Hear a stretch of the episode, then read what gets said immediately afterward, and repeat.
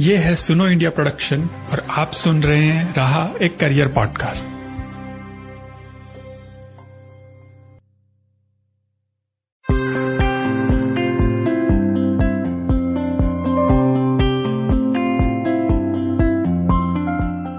नमस्कार, मैं तरुण निर्वाल आपका स्वागत करता हूँ राह एक करियर पॉडकास्ट में। राह के इस एपिसोड में हम पिछले एपिसोड की कड़ी को जारी रखेंगे और बात करेंगे लाइफ साइंस यानी कि जीवन विज्ञान या जैविक विज्ञान की। पिछले एपिसोड में हमने बात की थी की निखिल जी से, जो कि एक बायोकेमिस्ट्री प्रोफेशनल है और एक फुल टाइम जॉब कर रही है। और आज के इस एपिसोड में हम बात करेंगे शिरीन शाहजहां से, जो कि एक बायोटेक्नोलॉजी की स्टूडेंट है और वर्तमान में एम्स यानी कि All India Institute of Medical Sciences में एक रिसर्चर के तौर पर काम कर रही है। तो चलिए सुनते हैं शिरीन से उनकी कहानी और पता करते हैं उन्होंने रिसर्च फ़ील्ड क्यों चुना। शिरीन आपका स्वागत है हमारे शो में। और सबसे पहले मैं आपसे ये जानना चाहूँगा कि आपने बायोटेक्नोलॉजी को अपना करियर ऑप्शन बनाने का कैसे सोचा और आपने क्षेत्र में आने के लिए किस तरीके की डिग्री हासिल की? सो uh, बेसिकली so जैसे हम लोग स्कूल uh, में पढ़ते हैं कि हमारे बॉडी में ग्लूकोज जैसे सपोज़ ग्लूकोज मेन फ़ूड होता है उससे हम लोग एनर्जी डराइव करते हैं। सो so, मुझे उसमें इंटरेस्ट था कि वाई ग्लूकोज ग्लूकोज ही क्यों और कैसे बेसिकली तो उसके चलते मैंने biochemistry as my bachelor's degree ली। अब उसमें मैंने पढ़ा कि हम हमारी बॉडी ग्लूकोज कैसे यूज़ करती है? उसको कैसे ब्रेक डाउन होता है? और कैसे उसके क्या क्या कंपोनेंट्स कैसे हमारी बॉडी में एनर्जी प्रोड्यूस करते हैं? सो so, उसके बाद अब ये इन्फॉर्मेशन हमें पता चल गया। अब इसको हम एज कैसे यूज़ करेंगे कि उसको हम for the benefit of the society या ह्यूमंस या अदर एनिमल्स मतलब जो भी तो उसको हम बेसिक बेसिकली इम्प्लीमेंट कैसे कर सकते हैं टू बेटर आर लाइव्स तो उसके लिए बायोटेक्नोलॉजी फिर मैंने चूज़ किया। तो स्कूल में आपके पास में कौन सी स्ट्रीम थी? और बायोटेक्नोलॉजी में बैचलर और मास्टर आपने कहाँ से किया? ओके okay, तो स्कूल में मेरे पास फिजिक्स केमिस्ट्री मैथ्स और बायोलॉजी चारों सब्जेक्ट थे।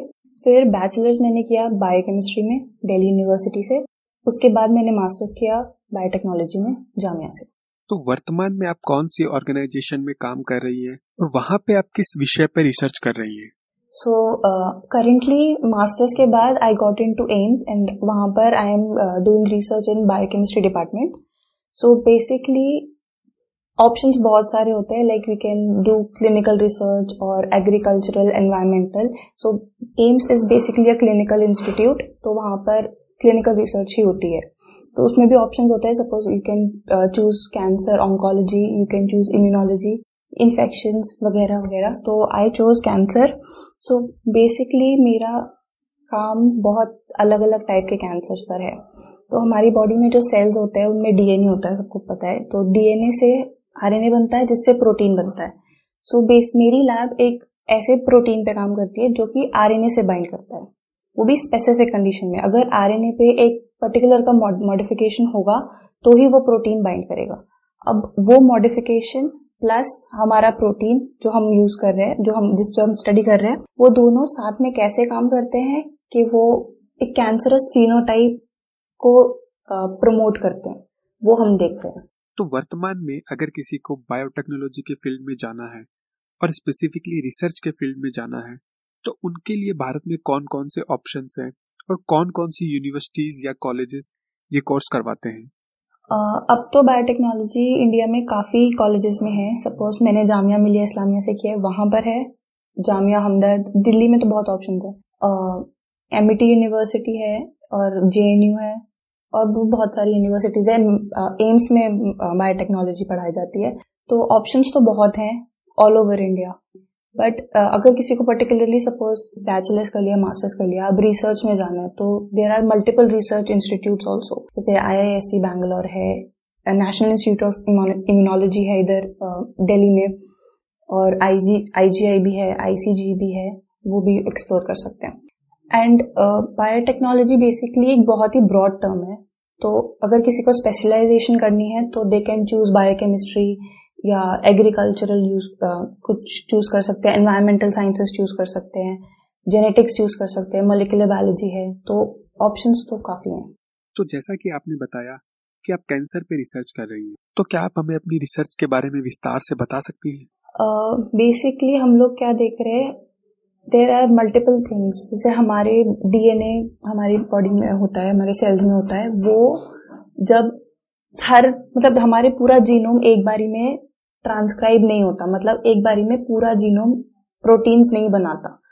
सिलेक्टिव चीज़ें होती है लाइक पर्टिकुलरली कि सब एक कंडीशन में कोई पर्टिकुलर पार्ट ऑफ़ हमारा genome would be accessible to make proteins so ऐसे ही हमारा आरएनए के साथ भी होता है। आरएनए पे भी मॉडिफिकेशंस होते हैं जिसकी वजह से या तो वो जल्दी डिग्रेड होता है जिसकी वजह से वो प्रोटीन नहीं बना पाता है या फिर उसको स्टेबलाइज किया जाता है। सो so, जिस प्रोटीन पे हम काम कर रहे हैं वो उस आरएनए से बाइंड करता है जिसमें वो मॉडिफिकेशन होती है और उसको वो स्टेबल बनाता है। स्टेबल बनाने की वजह से क्या होता है उसका डिग्रेडेशन कम होता है प्रोटीन ज़्यादा बनता है। प्रोटीन बेसिकली इफेक्टर मॉलिक्यूल्स होते हैं। तो जो भी हमारे डीएनए में इंफॉर्मेशन होती है वो हम, हमारा सेल यूज़ कैसे करेगा? In the form of protein so जब हमारा आरएनए स्टेबल होगा तो वो प्रोटीन ज़्यादा बनाएगा। प्रोटीन ज़्यादा बनाएगा प्रोटीन का जो फिर आगे फ़ंक्शन होगा, वो वो करेगा। सो so बेसिकली हम लोग ये देखना चाह, एक स्टडीज़ हुई थी पहले तो उन स्टडीज़ के अकॉर्डिंग ये जो आरएनए मिथाइलेशन का पूरा मशीनरी है, वो कैंसर प्रमोट करता है। बट खाली आरएनए पे मॉडिफिकेशन होने से कैंसर नहीं हो जाता। उसके क्या कॉन्सिक्वेंसेज हैं? क्या बायोलॉजिकल पाथवेज हैं जो हमारा सेल हमारे बेसिकली सेल में क्या ऑल्टर हो रहा है कि वो उस सेल को कैंसर सेल बना रहा है? एक नॉर्मल सेल और एक कैंसर सेल में काफ़ी डिफरेंसेस होते हैं। एक नॉर्मल सेल हमारा डिवीज़न के बाद, एक, कुछ डिविजन के बाद रुक जाता है डिवाइड नहीं करता। बट हमारा जो कैंसर सेल्स होते हैं, वो कंटिन्यूस डिविजन करता है। तभी वो एक मास जैसा बन जाता है। सो so, यही बेसिकली मैं देख रही हूँ कि आरएनए मिथाइलेशन से आगे कॉन्सिक्वेंसेस क्या होते हैं कि वो एक कैंसर फिनोटाइप बनाता है। तो जैसा कि आपके पास इलेवेंथ ट्वेल्थ में बायोलॉजी एक मेजर सब्जेक्ट था तो आपने बाकी लोगों की तरह कभी डॉक्टर बनने का नहीं सोचा? या पहले से ही बहुत क्लियर थी कि नहीं मुझे तो रिसर्च फ़ील्ड में ही जाना है और इसीलिए आपने बायोटेक्नोलॉजी चूज़ किया? सो uh, so, जैसे कि यहाँ पे विवाद चलता ही है इंडिया में कि लाइक साइंस ली है तो या तो इंजीनियर बनो या डॉक्टर बनो। सो so, मैं भी डॉक्टर के लिए प्रिपेयर करी थी मेडिकल एग्जामिनेशन के लिए। सो so, उसमें भी यही सब पढ़ाते हैं बट इट इज़ लाइक एक हमको सिर्फ़ एक इन्फॉर्मेशन दी जाती है कि हमारा हमारी बॉडी का सेल ग्लूकोज यूज़ करता है वो ये बनाता है। कैसे बनाता है क्यों बनाता है किस कंडीशन में बनाता है ये सब नहीं बताते। सो so, एक साल वो प्रिपेयर करने के बाद फिर मैंने यहाँ बायोकेमिस्ट्री में एडमिशन लिया डीयू में। तो उसमें मुझे काफ़ी सारी इन्फॉर्मेशन मिली लाइक क्यों कैसे क्या करता है सेल तो वो सब। अब वो सब इतना पढ़ने के बाद फिर अब उस चीज़ को हम कैसे यूज़ कर सकते हैं आगे? फॉर थेरेपेटिक्स या डायग्नोसिस बेसिकली मेरे को क्लिनिकल में इंटरेस्ट था तो दे उस साइड तो वो हम कैसे यूज़ कर सकते हैं? तो इसलिए मैंने बायोटेक्नोलॉजी चूज़ किया। बिकॉज़ बायोटेक्नोलॉजी इज़ बेसिकली हमारे पास जो बायोलॉजिकल इन्फॉर्मेशन है, उसको हम कैसे यूज़ कर रहे हैं टू लाइक अलग अलग चीज़ों के लिए। सपोज़ हमको पता है एक बैक्टीरिया सपोज़ एक पर्टिकुलर गैस बनाता है। अब हम उस चीज़ को कैसे यूज़ करें कि वो हम लोगों को benefit they? Even bread formation is also a part of biotechnology like fermentation and everything तो इसलिए फिर मैंने बायोटेक्नोलॉजी यूज़ किया। तो जो मैंने इन्फॉर्मेशन बायोकेमिस्ट्री में पढ़ी थी उसको मैं कैसे इम्प्लीमेंट करूँ? तो उस चीज़ वो चीज़ उस चीज़ के लिए मैंने बायोटेक्नोलॉजी चूज़ किया। अब रिसर्च की बात Uh, मैंने बैचलर्स में और मास्टर्स में दोनों में इंटर्नशिप्स करी थी एंड मास्टर्स में we have to do a project मतलब like six months research project होता है। So uh, when I used to do uh, when I used to work in lab, so I used to like it. It's it is like you're working. हम एक गोल के towards काम कर रहे हैं एक हमारे दिमाग में एक साइंटिफिक क्वेश्चन है कि ऐसा क्यों होता है तो एवरी डे हम लोग उस चीज़ के लिए काम कर रहे हैं लाइक एक पर्टिकुलर डायरेक्शन में हम काम कर रहे हैं सो so, वो मुझे पसंद था इसलिए I chose research instead of मतलब एक जॉब में कि हम डेली डेली वही चीज़ें कर रहे हैं इससे बेटर है कि मेरे लिए इससे बेटर है कि हम एक गोल के टूवर्ड्स काम करें तो मतलब एक पर्टिकुलर डायरेक्शन में काम करने के लिए। तो जब आपने बायोटेक्नोलॉजी में रिसर्च में जाने का फैसला लिया तो आपके घर वालों का रिएक्शन कैसा था? क्या उन्होंने आपको कभी नहीं बोला कि एक फिक्स सैलरी की जॉब पकड़ो या गवर्नमेंट जॉब की तैयारी करो? Uh, मेरे मॉम डैड मम्मी पापा दोनों ही गवर्नमेंट ऑफिशियल्स हैं। बट मेरी जो बुआ है she is also a scientist तो मेरे फैमिली में ऐसा कुछ नहीं था कि तुमको रिसर्च में नहीं जाना चाहिए। बट हाँ उनका अभी भी यही रहता है कि रिसर्च बहुत ही लंबा प्रोसीजर है। छोटा नहीं है बीएससी करो मास्टर्स करो, फिर पीएचडी करो, वहाँ पे भी खत्म नहीं होता है। तो पेरेंट्स बोलते हैं कि गवर्नमेंट जॉब्स के लिए भी देख लो बट ठीक है, अब तो उनको कोई प्रॉब्लम नहीं है। इट इज़ लाइक रिसर्च उनको पता है it is a very respectable field and research वही कर सकता है जिसको रिसर्च में मज़ा आता है। तो आपके अनुभव के अनुसार किसी को अगर फुल टाइम जॉब और रिसर्च में से चुनना हो तो क्या आधार होना चाहिए? स्कूल में हमको सभी चीज़ें पढ़ाई जाती है बट उनको उस चीज़ में क्या चीज़ इंटरेस्टिंग लगती है? अलग अलग लोगों के अलग अलग एम्बिशन होते हैं। किसी को जॉब चाहिए होती है लाइक स्टेबल सैलरी और नाइन टू फाइव सुबह जाओ शाम को आ जाओ वैसे। जिसको वैसा चाहिए उसके लिए मुझे नहीं लगता research is a good option but जिसको थोड़ा नो लाइक पैशन है लाइफ में कुछ गोल है मतलब लाइक कि हाँ हमको कुछ कंट्रीब्यूशन uh, देना है सोसाइटी को ये सब तो दे कैन चूज़ रिसर्च तो आपके अनुभव के अनुसार भारत में वेस्टर्न वर्ल्ड या डेवलप्ड कंट्री की तुलना में रिसर्च का जो फ़ील्ड है वो कैसा है? Intellectually Indian scientist are very good but the only thing we lack in is like हम लोग रिस्क नहीं लेते हैं और फंडिंग की बहुत कमी है। वी डोंट हैव मनी ज़्यादा। अब तो इतनी एडवांस टेक्निक्स आ चुकी हैं बट वो चीज़ें इंप्लीमेंट करने के लिए, वो यूज़ करने के लिए ना इंफ्रास्ट्रक्चर है हमारे पास और ना पैसा है। मेन ऑब्स्टिकल यही आता है, बाकी दिमाग तो बहुत है। तो ज़्यादातर इंडियन स्टूडेंट्स की शिकायत रहती है कि यहाँ की यूनिवर्सिटीज में थ्योरेटिकल नॉलेज ज़्यादा दी जाती है प्रैक्टिकल के बजाय। तो जब आप बायोटेक्नोलॉजी कर रही थी तो आपका अनुभव कैसा रहा था?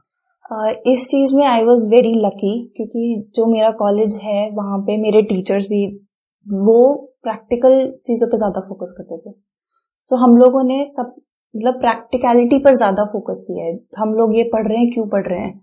ये कर ये कर रहे हैं ये प्रोसीजर है तो ये क्यों कर रहे हैं इस, इसको हम कैसे यूज़ कर सकते हैं? So practical hand practical handling और प्रैक्टिकल एक्सपोजर मुझे बहुत मिला स्टार्टिंग में। सो so, काफ़ी यूनिवर्सिटीज हैं जिनमें नहीं होता है ये तो वो स्टूडेंट्स थोड़ा लैक करते हैं बट मेरे हिसाब से practical exposure is more important तो जब आप बायोटेक्नोलॉजी के अंदर बैचलर या मास्टर्स कर रही थी तो आपको किस किस तरीके के ऑब्स्टिकल्स आए या किस किस तरह के चैलेंजेस आपने फेस किए?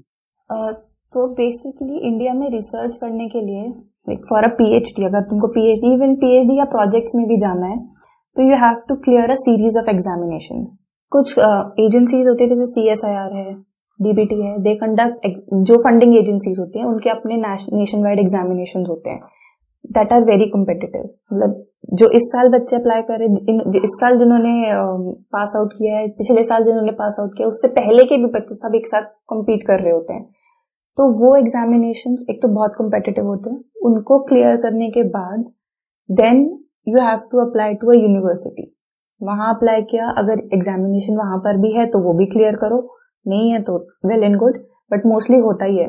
तो वो एग्जामिनेशन क्लियर करो, फिर इंटरव्यू क्लियर करो then only you can apply for मतलब then only you can start your PhD projects में भी ऐसा होता है प्रोजेक्ट में भी ऐसा होता है लाइक अगर तुम्हारे पास अपनी खुद की फंडिंग है जैसे ये एग्जामिनेशन के थ्रू तो तुमको प्रेफरेंस दी जाती है। बिकॉज़ मोस्टली जो फंडिंग गाइड्स uh, को मिलती है उनके प्रोजेक्ट में इतना फंड नहीं होता कि वो रिसर्च भी फंड करें वो स्टूडेंट्स को भी फंड करें। तो ये मेजर प्रॉब्लम आता है। So the other obstacle that I can think of is India में जो कई इंस्टीट्यूट्स में ये बहुत अच्छा है कि वो मंथली फेलोशिप स्टूडेंट्स को देते रहते हैं, भले ही वहाँ से फंडिंग एजेंसी से फंडिंग आए या ना आए। बट कुछ इंस्टीट्यूट फंडिंग एजेंसी पे डिपेंड करते हैं तो वो फंडिंग एजेंसी क्या करती है, वो बल्क में पैसा भेजते हैं। लाइक सिक्स मंथ्स का भेज दिया, एक साल का भेज दिया, ऐसे। तो अब जो लोग मंथली टू मंथली रहते हैं लाइक घर से बाहर रह रहे हैं रेंट पे रह रहे हैं तो उन लोगों के लिए थोड़ा डिफ़िकल्ट हो जाता है।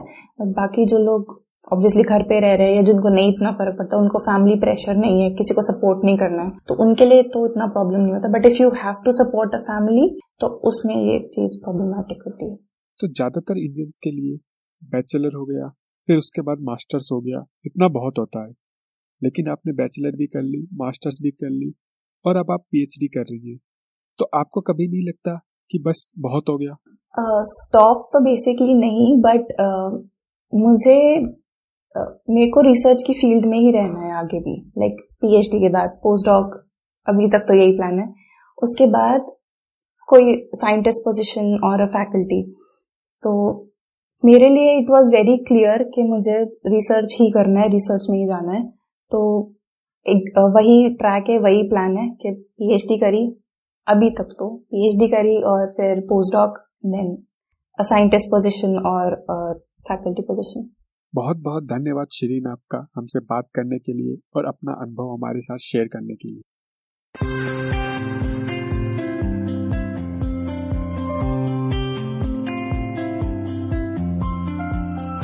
हमारे इस पॉडकास्ट को सुनने के लिए आप हमारी वेबसाइट पे विज़िट कर सकते हैं www.sunoindia.in इसके अलावा आप कोई भी पॉडकास्ट ऐप जैसे Google podcast Spotify cast box या कोई भी अन्य ऐप डाउनलोड कर सकते हैं। और अगर आप आईफोन यूज़र हैं तो आप डायरेक्ट आईट्यून्स के ज़रिए भी हमारा पॉडकास्ट सुन सकते हैं। अलविदा लेने से पहले, मैं सुनो इंडिया के team editor Padma Priya producer Rakesh Kamal Kunika and Vaishali Hindi editing में हमारी हेल्प करने के लिए योगेंद्र सिंह नंदिता और खूबसूरत आर्ट वर्क के लिए प्रियंका कुमार का शुक्रगुजार हूँ, जिनके प्रयास से ये पॉडकास्ट आप तक पहुँच रहा है। धन्यवाद।